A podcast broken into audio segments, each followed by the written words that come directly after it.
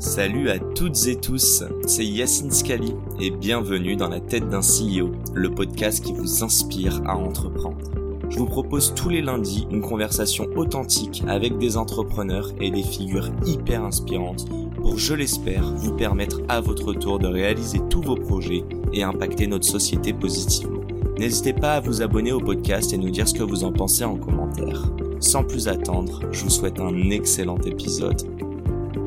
Avant de vous présenter ce podcast avec Frédéric Mazzella, je voudrais juste remercier notre partenaire du jour, Premier Plan. Alors Premier Plan, c'est l'agence en personal branding en vidéo à destination des entrepreneurs. Si vous souhaitez lancer votre stratégie de contenu vidéo sur TikTok, Instagram, etc., ils s'occupent de tout pour vous. Stratégie, tournage, montage et même distribution. En un tournage de 2 heures par mois environ, vous avez de quoi cartonner sur les réseaux. L'agence a été fondée par Maxence Tison, entrepreneur et créateur de contenu, et il est passé notamment par TikTok et Google. Aujourd'hui, il a plus de 500 000 abonnés sur toutes les plateformes. Ah, et il est aussi passé par le podcast. Et évidemment, c'est pas une coïncidence, parce qu'avec Max, on a le même objectif, voir le plus de personnes se lancer dans l'entrepreneuriat. Alors si vous souhaitez développer votre personal branding sur les réseaux, je ne peux que vous recommander de contacter Maxence. Un grand merci à lui et à Premier Plan pour nous permettre de réaliser cette interview. Bonne écoute à tous. Salut à tous, c'est Yacine Sqalli. Bienvenue dans ce nouvel épisode de Dans la tête d'un CEO, en direct de Vivatech. Et aujourd'hui, je suis hyper heureux de recevoir Frédéric. Comment ça va, Fred? Ça va bien, bonjour Yacine. J'ai le droit de t'appeler Fred? Ah oui, oui, bien sûr, comme tout le monde. J'ai pris la confiance, tout le monde se tutoie. Bon, déjà, on va mettre les pieds dans le plat. Est-ce que tu te souviens qu'on s'est déjà rencontré au Chinese Business Club? Alors ça va être l'épreuve. Tu sais, est-ce que tu te souviens que j'ai dû rencontrer à peu près 15 000 personnes sur les 3 dernières années? Je sais. En tout cas, tu m'as dit un jour on le fera ce podcast, comme t'as pu le dire. Et aujourd'hui, j'ai pas menti. Donc un grand merci à Laura. Je vais te poser une première question qui est toute simple pour les gens qui ne te connaissent pas. Tu es serial entrepreneur. Qu'est-ce que tu as monté comme boîte? Ah, c'est marrant parce que tu dis serial entrepreneur et derrière serial entrepreneur, il y a la notion de t'as essayé plein de trucs qui n'ont pas marché, tu vois. Donc, en fait, j'en suis à ma 2e boîte. On a monté combien qui ont craché, du coup, selon toi? Non, j'ai eu plein de projets qui n'ont pas marché, mais qui ne sont pas forcément arrivés à des stades de boîte. Mm-hmm. Plein d'idées que j'ai explorées et que j'ai pas poussé suffisamment loin, où je me suis arrêté avant en me disant ça va pas marcher pour telle ou telle raison. Mais donc voilà. Donc oui, je lance une nouvelle boîte qui s'appelle Captain Cause, qui est une société à mission. Qui a 2 piliers. Le premier qui est d'aiguiller un maximum de fonds vers des projets impact dans le domaine de l'environnement, du social et de la santé. Et le deuxième pilier qui est d'impliquer un maximum de personnes dans la sensibilisation, justement, non seulement aux problématiques du monde actuel, même si on a beaucoup de news là-dessus malheureusement tous les jours, mais aussi surtout aux solutions qui existent et qui sont portées par des associations notamment d'intérêt général qu'on soutient donc activement grâce aux moyens des entreprises. Très clair. Donc là, on parle de Captain Cause. Oui. Et avant ça, je faisais serial entrepreneur, en tout cas la grosse boîte pour laquelle on t'a connu. Bon, évidemment, on te voit sur BFM, on te voit partout, Fred. Mais du coup, t'as créé BlaBlaCar. J'ai une question, donc solution de covoiturage, leader européen ou leader mondial. Okay. Pour la petite anecdote, tu connais Amigo Express? Oui, très bien, au Canada, au Québec. J'ai étudié au Québec et du coup... Je faisais Montréal. Je faisais Québec. Ouais. Québec-Montréal, c'est là que ça marche le plus. Ça appelle ça, à $15. Ouais. Voilà, très belle expérience. Mais non, pour en revenir, j'aimerais savoir une petite chose. Quand t'as Marc-Olivier Vachon qui a monté ce truc-là, c'est super. C'est qui, pardon? Marc-Olivier Vachon, qui s'occupe de Amigo Express. Vous vous connaissiez ou pas du tout? La première fois qu'on s'est rencontrés, c'était en 2005 ou 2006. 2006, c'est le début, toi, pour BlaBlaCar. Ah oui, c'était le tout début. Il démarrait tout juste, et moi aussi, et on s'était rencontrés parce qu'on justement, on était sur les mêmes idées, les mêmes ambitions. Ouais. Trop drôle. Je voudrais savoir, toi, si tu regardes en donc 2006, voire 2005, quand vous êtes rencontrés, est-ce qu'il y avait une dimension impact? Est-ce que tu t'es dit, en gros, l'impact est juste financier, c'est-à-dire que on va payer moins d'essence, on va partager des voitures. Nous, typiquement au Canada, il n'y avait pas de train, donc c'était quand même compliqué de pouvoir faire Québec-Montréal qui font 2 heures et demie. Je te pose cette question-là parce que clairement aujourd'hui, Captain Cause, on est vraiment sur de l'impact, on est sur... tu t'en as parlé toi-même, par des dons à des associations.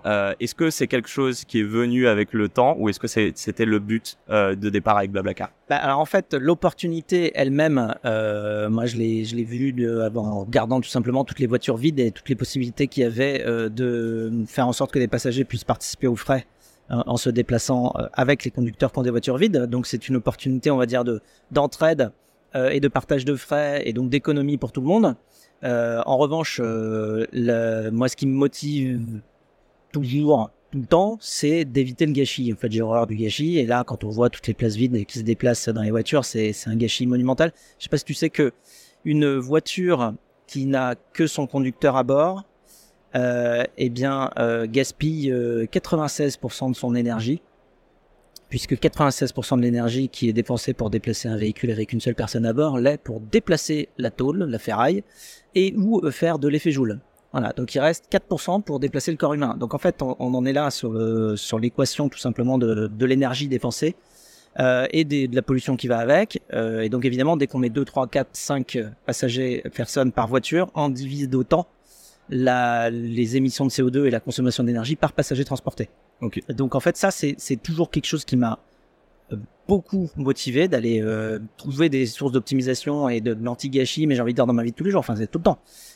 Et après, quand j'ai vu l'opportunité sur le covoiturage, que c'est effectivement aussi éviter beaucoup de gâchis, puisqu'aujourd'hui on évite l'émission de 1,5 million tonnes de CO2 chaque année. 1,5 million tonnes de CO2, c'est ouais, mais c'est la métrique que vous regardez, dont elle est la plus fière. Ah oui, carrément. Après, il y a aussi toutes les relations sociales qui se créent, qui sont occasionnées par des covoiturages. Mais en termes environnemental, oui, c'est 1,5 million tonnes de CO2 économisées chaque année, c'est-à-dire plus que l'intégralité des émissions de CO2 du trafic routier d'une ville comme Paris. Chaque année, c'est 1,3 million tonnes de CO2 qui sera émis par le trafic routier à Paris. Et nous, on économise 1,5 million tonnes de CO2. Une autre manière de le voir, c'est 3% des émissions du parc automobile français en moins grâce au covoiturage. Alors on aimerait plutôt faire 30% de moins ou 40% de moins ou 99% de moins, mais c'est déjà une verre à moitié vide quand même, rassurant. Voilà, un pays comme la France, ça émet 500 millions de tonnes de CO2 par an. Okay. Donc voilà, ça donne un petit peu les échelles. Et juste selon toi, et après promis, je dis promis parce que je pense à Laura, et promis on va bien parler de Captain Cause. J'aimerais juste savoir sur BlaBlaCar, tu penses que ça a fait mouche l'offre d'un point de vue financier ou d'un point de vue impact environnemental auprès de tes clients ? Alors non, la chance qu'on a, c'est que sur l'activité du covoiturage, économie d'énergie et économie de pollution et économie d'argent ne font qu'un. Okay. C'est-à-dire que comme l'énergie coûte, dès qu'on propose un moyen de moins consommer d'énergie, on propose un moyen de faire des économies d'argent à tout le monde. Et la motivation première pour laquelle généralement on s'intéresse au covoiturage, c'est parce que ça permet de se déplacer pour pas cher. Et on le voit très vite, c'est évidemment parce qu'on divise les coûts, donc forcément c'est plus avantageux. Et donc c'est même la plus grande motivation des personnes, enfin de tout le monde, enfin de nous tous quand on fait du covoiturage. Il n'empêche que la motivation environnementale est aussi la caution qui va avec et qui fait que bien, on est extrêmement fiers de le faire, au-delà d'avoir rencontré des gens phénoménaux généralement. Ouais. Donc voilà, donc après, ce qui va motiver en revanche l'équipe BlaBlaCar au quotidien dans sa mission, c'est plutôt le côté évidemment environnemental, de tout l'impact positif qu'on apporte en réduisant les émissions de CO2 par passager transporté tout simplement. Donc en fait on diminue les émissions du déplacement des populations. Il y a 100 millions de membres aujourd'hui dans la communauté BlaBlaCar. Ouais. Voilà, dont une vingtaine de millions en France, et donc 80% de notre activité est hors France en fait. On ne voit pas toujours, mais BlaBlaCar c'est une société véritablement totalement internationale. Trop cool. Je rebondis sur ce que tu disais. Tu sais, au début, tu as dit que tu as planté plusieurs boîtes ou du coup qu'elles n'ont pas vu. Non, des projets. Oui, des projets. Ouais, pas des boîtes. Non, j'ai essayé. Pas le cabis quoi encore. J'ai essayé des idées qui ne voilà. J'ai pas vraiment vu le genre. Ah oui, des trucs qui ont pseudo existé puis assez vite j'ai vu que ça marchait pas trop. Mais... Ah, en fait, je vais aller droit dans le but. Je voudrais parler de la phase d'A/B testing. Comment tu arrives à voir, tu vois, tous ces projets. Et je pense qu'il y a deux choses. Il y a la résilience de l'entrepreneur, donc il va te dire il faut que je continue.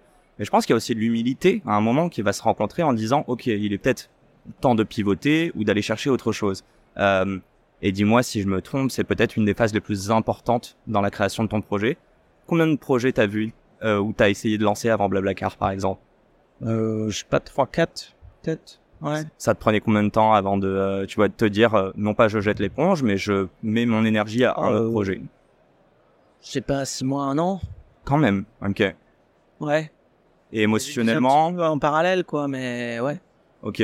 Émotionnellement, bah, en fait, j'étais pas forcément 100% sur le projet en même temps, donc tu vois, c'était des plutôt side project que je pouvais commencer à développer, donc c'est pas comme si j'étais parti à fond sur quelque chose puis sur autre chose. Ben, donc non, en revanche, ce qui m'a emmené entraîné complètement sur BlaBlaCar, c'est que pour le coup, j'ai vu aucun défaut au projet, quoi.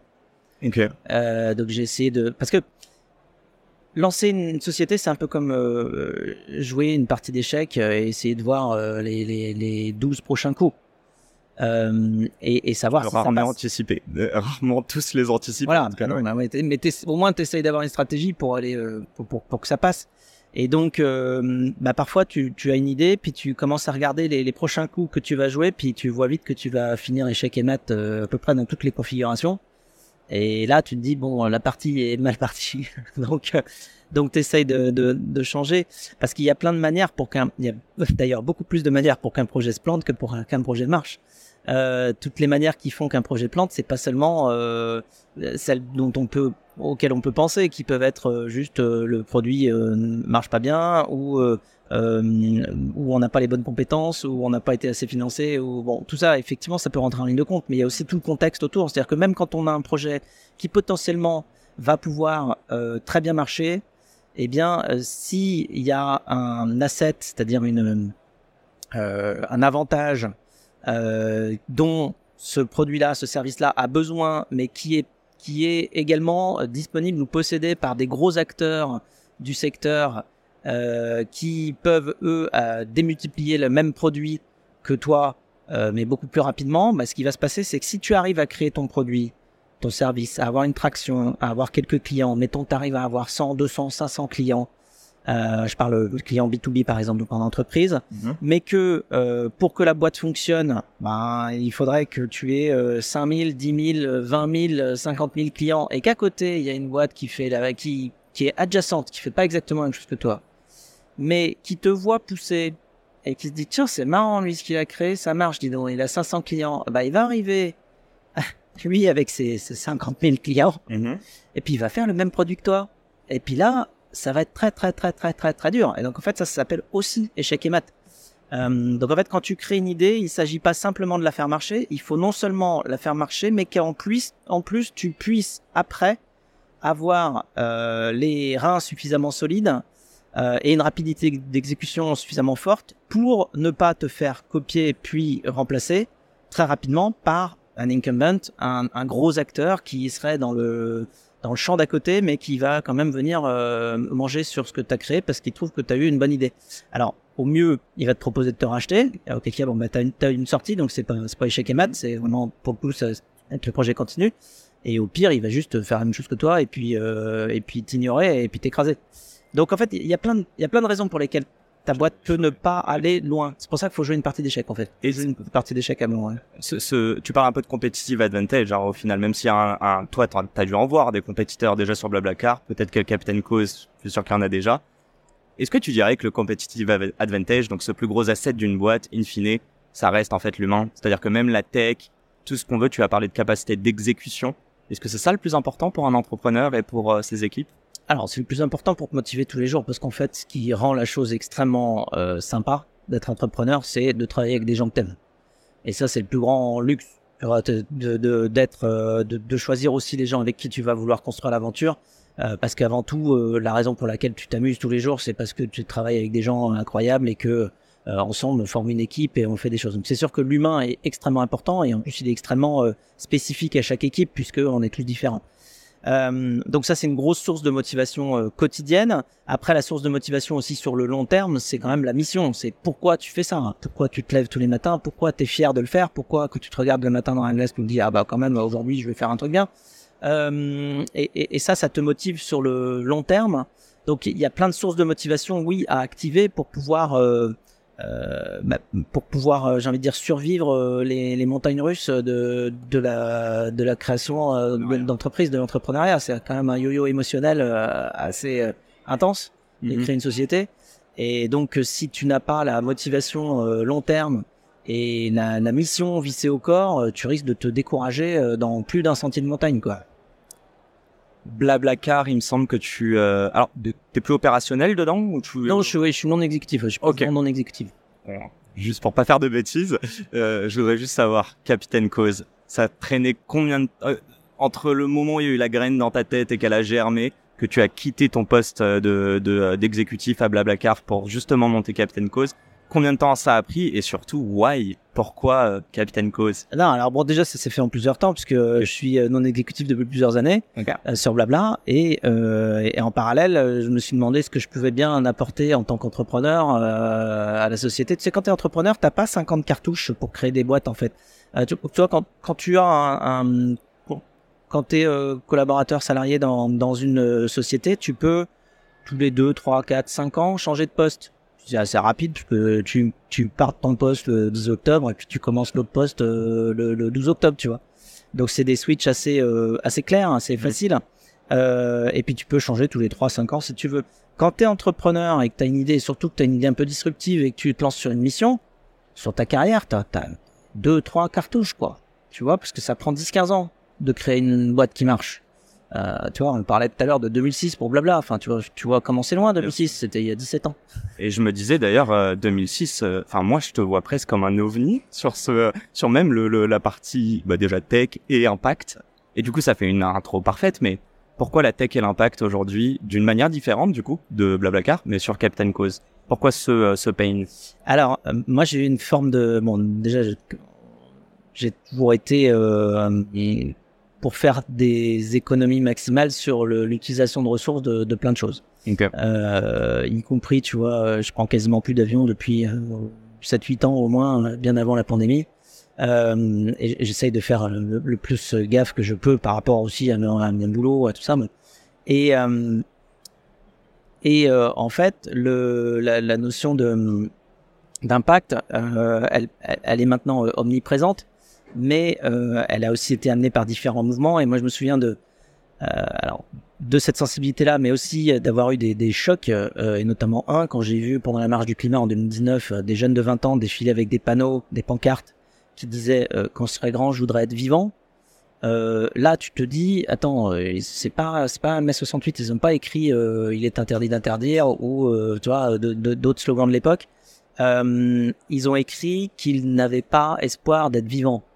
On est quand même dans une autre dimension. C'est plus de la politique, c'est du sociétal ou. Ouais. Et là, tu te dis, attends, si les jeunes là à 20 ans, ils n'ont pas. Enfin, je sais pas ce que c'est qu'une société qui a plus d'espoir de vivre ou de survivre. Hein. Mais en tout cas, tu te dis, il y a un problème de fond. Et voyant ça, évidemment, plus évidemment toutes les news qu'on a tous les jours qui sont toutes plus déprimantes les unes que les autres sur tous les domaines de dégradation possible. Évidemment, à commencer par le réchauffement climatique qui est un problème, qui est une espèce d'histoire qui a l'air écrite et que personne n'a envie de voir. Tu te dis, qu'est-ce que je peux faire moi en tant qu'entrepreneur? Qu'est-ce que j'apporte à la société pour essayer de contribuer, même ne serait-ce qu'un gravier à la montagne, mais du travail qu'il y a à faire pour éviter ce drame-là. Et donc du coup, assez vite, l'idée d'aller soutenir les gens qui soutenir toutes les initiatives qui peuvent aller dans le sens de réparer des différents dommages qu'on a fait à tout notre environnement notamment. Et c'est assez vite tu te dis ça va être assez colossal comme travail parce que la destruction qu'on a occasionnée elle est colossale. De toute manière réparer ça va être colossal aussi. Et donc du coup je me suis dit si c'est colossal il faut des moyens colossaux. Et puis, donc, assez vite, tu te rends compte que c'est les entreprises qui peuvent aider parce que c'est les entreprises qui ont beaucoup, beaucoup de moyens. Donc, en fait, après, tu trouves un moyen pour aller intéresser les entreprises à résoudre ce problème-là ensemble. Les entreprises, elles sont intéressées à avoir des clients et tu dis, tiens, on va aller faire plaisir aux clients puisque 90% des gens, estiment que c'est aux grandes sociétés et aux marques d'aller agir aujourd'hui par rapport à toutes les problématiques qu'ils voient. Tu rejoins ce constat? Enfin, ce constat, cet avis-là, que c'est aux marques et aux sociétés. À tout le monde. Ouais. C'est vrai qu'il y a une attente parce que le problème étant tellement énorme, chacun individuellement se dit bon bah moi à ma petite échelle je peux pas faire grand chose et se dit bon bah vu que le problème est grand, c'est aux grands d'agir. Et les grands, bah très vite tu te tournes vers les marques parce que les marques passent leur temps à te montrer qu'elles sont grandes et qu'elles sont puissantes. Tu dis bah d'accord, alors si t'es grand et si t'es puissant, bah montre-moi comment tu changes le monde. Et donc du coup, comme les marques ont envie de toujours évidemment faire plaisir à leur communauté, et donc notamment leurs clients, leurs collaborateurs, bah là tu leur offres un moyen, puisque les marques peuvent allouer un budget et dire à leurs clients et leurs collaborateurs, bah c'est vous qui allez décider ce qu'on fait de ce budget-là. Parce que moi, alors, en tant que boîte, j'ai des moyens financiers, c'est vous qui allez décider sur quoi on met ces moyens-là pour résoudre les problèmes que vous voyez les plus saillants, qui vous tiennent à cœur, et donc on va aller soutenir des équipes qui résolvent ces problèmes-là. Parce qu'en fait, toute la logique, elle part d'un autre constat, c'est que là, comme c'est parti, le statu quo, c'est-à-dire ne rien changer, c'est pas une solution. Enfin, là, on a compris, je pense. Ouais. On a compris que si on change rien, la courbe, elle est écrite. Hein, elle va pas dans le bon sens. Mm-hmm. C'est une courbe qui monte et en allant vers la droite comme toutes les courbes de business, sauf que celle-là, elle est vraiment pas bonne. Donc, ce qu'il y a de sûr, c'est que ce qui nous sauvera, je l'espère, de cette espèce d'histoire écrite de travers, c'est le changement, c'est faire autrement. De toute manière, il va falloir faire autrement. Okay. Et donc, ça veut dire que il faut aller aider toutes les initiatives qui poussent des choses qui poussent les choses pour faire autrement. Et donc, c'est tout l'esprit derrière Captain Cause, c'est de se dire, de toute manière, c'est le seul salut, c'est le changement. Alors, par changement, je dis pas forcément innovation, hein, ça peut être changement d'habitude, ça peut être plein de choses, hein. Enfin, c'est des innovations au niveau du comportement comme au niveau de la tech, mais donc, toutes les initiatives qui vont dans le sens de développer un changement d'habitude, un changement de société, doivent être encouragées pour qu'on teste, hein, parce que là, il faut vraiment qu'on teste ce qui marche assez rapidement, parce que ce qui est sûr, c'est que ne rien changer, ça ne marche pas. Et donc toute la philosophie derrière Captain Cause, c'est d'aller financer des projets qui vont penser et faire autrement, donc qui vont changer les choses et les aider à grandir plus vite pour voir ce qui marche moins bien et qu'au moins on puisse avoir une chance d'éviter le statu quo et l'inertie. C'est des projets à but non lucratif tous, des associations. Aujourd'hui c'est que des associations d'intérêt général, on n'exclut absolument pas de mettre des projets portés y compris par des sociétés commerciales plus tard. Ouais. Aujourd'hui, on le fait pas, on n'est pas parti sur cet axe-là maintenant, mais ça peut très bien se faire dans le futur. Mais je pense à des néobanques green comme Gringotts. Je sais pas si t'en as entendu parler. Oui, c'est bon. Bon bah, je leur fais bien Maud Caillou. Et ben voilà, je fais coucou à Maud et Andrea. Tu sais, on va bientôt terminer. Il nous reste 3 minutes. Je vais quand même te poser une question pour terminer sur Captain Cause. Il y a un truc qui est assez intéressant en France. C'est qu'on a, alors j'ai pas le bon terme. Avant, ça s'appelait les CE, communautés d'entreprise. Aujourd'hui, c'est CSE, c'est ça? Ouais. Est-ce que, justement, Captain Cause a presque un avantage d'être en France où, justement, des sociétés à plus de, je crois, 49 salariés ont l'obligation d'avoir un CSE avec un budget alloué, etc.?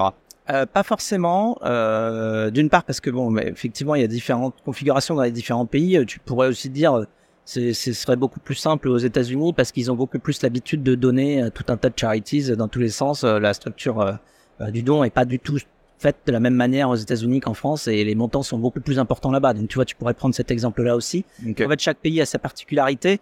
Non, ce qui est sûr, c'est que je pense que Captain Cause a de la chance de naître en France. Et d'ailleurs, c'est pas un hasard parce que il y a véritablement quand même une prise de conscience très très large dans notre société. C'est pas forcément le cas dans pas mal de pays où en fait il y a parfois encore pas mal de déni, notamment sur les dérives et sur le réchauffement climatique et tout ça. En France, on est bon selon toi? Bah, on se voit un peu moins la face. Je pense qu'on a compris le problème, ouais, quand même. Je m'arrête l'hypocrisie. Ouais, c'était peut-être une forme d'hypocrisie. Enfin, c'était peut-être une forme aussi de pas vouloir se démoraliser. Pas forcément de pas vouloir le voir, c'est de pas vouloir avoir mal. Okay. Et donc du coup, je pense que là, au niveau maturité de prise de conscience, on est bien avancé, donc ça aide beaucoup les choses. Mm-hmm. Et puis, il y a quand même un tissu justement d'innovation, surtout maintenant la nouvelle génération. Il y a quand même la moitié des 18-24 ans qui ont envie de créer leur boîte. Enfin, tu vois, on est vraiment dans une dynamique où tout le monde a envie de créer des choses nouvelles, donc ça aide aussi beaucoup. Eh bien, c'est la mission de ce podcast. Et justement, tu vas t'adresser. Bon, on a un peu plus de 18-24 ans, mais j'adorerais, et d'ailleurs, je l'ai dit à Bruno Le Maire tout à l'heure, j'adorerais remettre l'entrepreneuriat comme une voie d'excellence, et ce, dès le collège et le lycée. J'aimerais te poser la question. Alors, je connais pas ton âge, et c'est pas le but, pardon. Jeune. Non, mais j'allais dire, il y a 16 ans, quand t'as créé BlaBlaCar en 2006. Ah bah, très jeune. C'est quoi le conseil que toi, t'aurais aimé entendre? C'est quoi vraiment le conseil où tu te dis, c'est quelque chose d'universel pour entreprendre, que tu veux créer une boîte dans l'AI Deep Tech ou tout simplement une boîte en utilisant un peu le digital mais créer de la valeur. Le conseil pour te lancer. Oui, c'est d'écouter un maximum de gens, de faire beaucoup de benchmarks, faire beaucoup de pas avoir peur de partager beaucoup son idée, d'en parler à beaucoup de gens et d'écouter. Surtout écouter ce qui revient, vraiment comprendre tout ce qu'on nous dit. Et ensuite, de prendre toute cette quantité d'informations-là et d'en faire une synthèse pour prendre les bonnes décisions. Mais il faut commencer par écouter au maximum, c'est-à-dire envoyer son idée, être capable de la changer, de la modifier, de lui donner un parcours un petit peu différent en fonction des retours, et vraiment aller en parler avec beaucoup de gens. Surtout ne pas avoir qu'une ou deux sources d'informations, ce serait l'enfer. Et ce serait surtout une recette pour l'échec. Et donc du coup, aller voir plein de personnes, essayer d'avoir plein de conseils, de retours par rapport à son idée, son produit, de vraiment beaucoup écouter, de faire une belle synthèse et de prendre les bonnes décisions. Voilà, il faut vraiment écouter beaucoup. Parce que le but, pour qu'une idée fonctionne, c'est qu'il faut qu'elle soit compatible avec le monde qui nous entoure. On peut pas juste avoir une idée qui va flotter dans l'air et puis fonctionner. Il faut que l'idée, elle accroche sur la société. Et pour accrocher sur la société, il faut qu'elle soit compatible et que tout le monde y trouve son intérêt. Et donc, il faut l'adapter pour que ça convienne à tout le monde. Et ça veut dire qu'il faut écouter tout le monde. Donc, humilité. Ouais, alors ça rejoint d'ailleurs la plus belle citation que je connaisse, je pense, qui est une citation de Galilée, qui dit « Je n'ai jamais rencontré d'homme si ignorant qu'il n'eût rien à ma part ».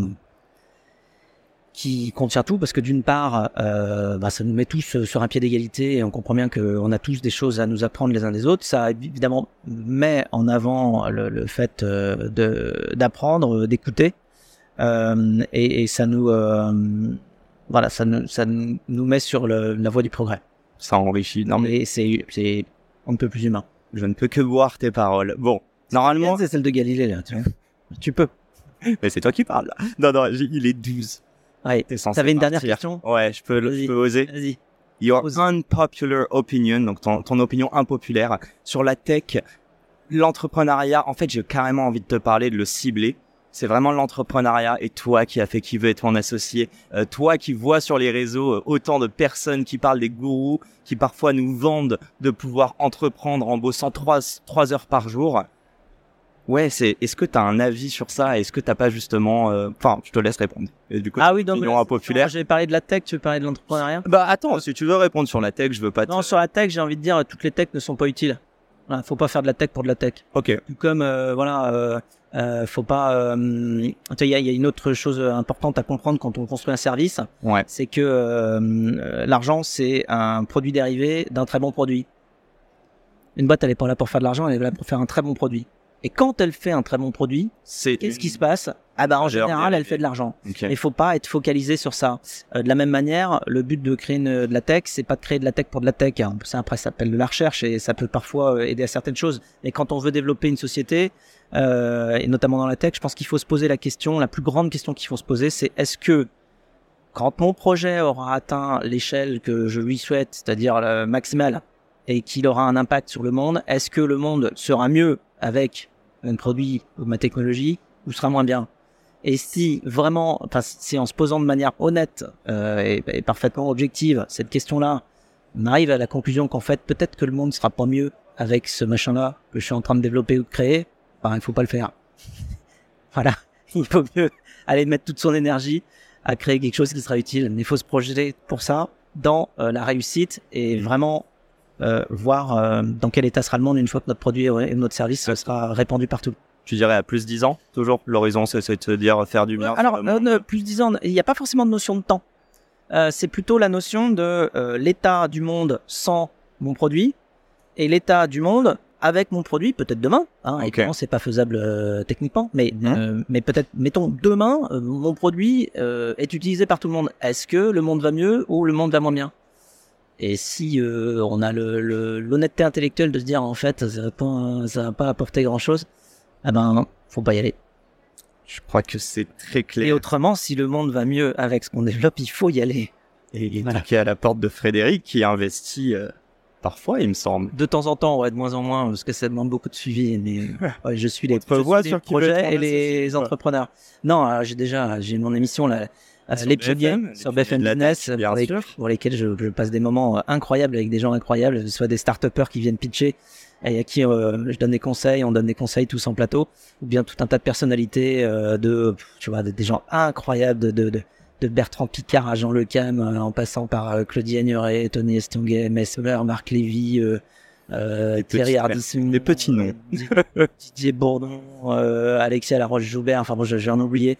J'ai vu tellement de gens exceptionnels cette année, Yann Arthus-Bertrand, tu vois, qui sont venus se confier dans les pionniers sur leurs émotions, leurs ressentis, leurs apprentissages sur leur parcours qui sont phénoménaux et inspirants, avec beaucoup de volonté de partage, que c'en est retournant. Et puis de la même manière, voir des start-upers avec des étoiles dans les yeux, c'est toujours un immense plaisir. Bah écoute, je te retourne ça, parce que je pense que tu le fais aussi pour inspirer les gens et pouvoir leur permettre de se projeter. Donc merci en tout cas pour nous tous dans l'écosystème qui te suivons depuis des années et qui voulons entreprendre. Il me semble juste que tu as un objectif, c'est 1 milliard de dons d'ici 2025. Dans 5 ans. Dans 5 ans, excuse-moi. Et le 2025, j'aimerais bien, mais ouais, c'est vrai que c'est quand même demain. Enfin, c'est dans pas longtemps. Et de l'autre côté, j'ai un autre chiffre, c'est 500 millions, le montant cumulé que tu as levé avec BlaBlaCar. C'est quoi le plus important pour toi aujourd'hui? C'est le don ou c'est aller lever beaucoup d'argent pour pouvoir permettre de faire ces dons derrière? Bah, c'est de comprendre que l'argent, c'est un moyen. Pas une finalité. Et pas une finalité, c'est tout. Et donc, si on a levé beaucoup d'argent avec BlaBlaCar, c'était pour le développer au niveau mondial. Aujourd'hui, c'est 100 millions de personnes dans 22 pays. Voilà. Et puis, je parlais des métriques tout à l'heure, notamment des économies de CO2 qu'on permet de générer. Donc, voilà. Donc, et pour faire ça, pour réussir à faire ça au niveau mondial, bah, il fallait qu'on lève de l'argent. Donc, on l'a fait. C'est un moyen. Et de la même manière, c'est un moyen pour faire des grandes choses que l'on démultiplie avec la plateforme Captain Cause. Et on envoie l'argent sur des projets pour qu'ils grandissent et qu'ils nous aident à changer le monde. Voilà, et on n'est pas obligé de lever un demi-milliard, la preuve est, tu as levé, entre guillemets, que 4 millions, et je crois que tu as déjà bien avancé sur Captain Cause. C'est la fin de notre interview, évidemment, je pourrais te garder très longtemps, mais c'est toi qui as quelque chose à faire. Ah, je dois y aller, là. Bon, t'as pris du plaisir, ça va? Super. Bah, un grand merci à toi, Fred, et puis, à bientôt sur Petit Écran. Oui. Belle journée à tous. Au revoir. Et c'est la fin de cet épisode. Si cet épisode vous a plu, n'hésitez pas à nous soutenir en nous mettant 5 étoiles sur les plateformes, en vous abonnant évidemment et en nous laissant des commentaires. Hâte de vous retrouver la semaine prochaine. Ciao!